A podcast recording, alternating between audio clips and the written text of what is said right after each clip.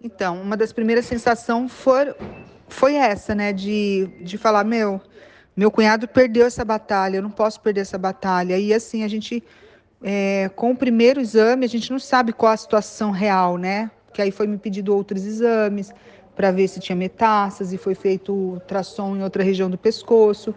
Então, aquele primeiro, aquele primeiro diagnóstico foi muito assustador, porque eu não sabia se era só isso ou se tinha muita coisa ali por trás. A gente pensa assim: eu vou morrer, eu não quero morrer, pelo amor de Deus, tem tanta coisa para fazer. Então você vê, passa um filme na sua cabeça, como eu te falei, do meu cunhado, da minha vida. É, de repente, tá ali a coisa mais importante da sua vida, tá ali, né? A sua vida. E eu, como eu te falei, trabalhava como repórter. Resolvi esconder de todo mundo, esconder de todo mundo, porque eu ficava com medo das pessoas acharem que eu não ia ser capaz, né, de fazer o meu trabalho, ia ficar com dó, ia perder campanhas, porque eu sempre fiz campanha publicitária.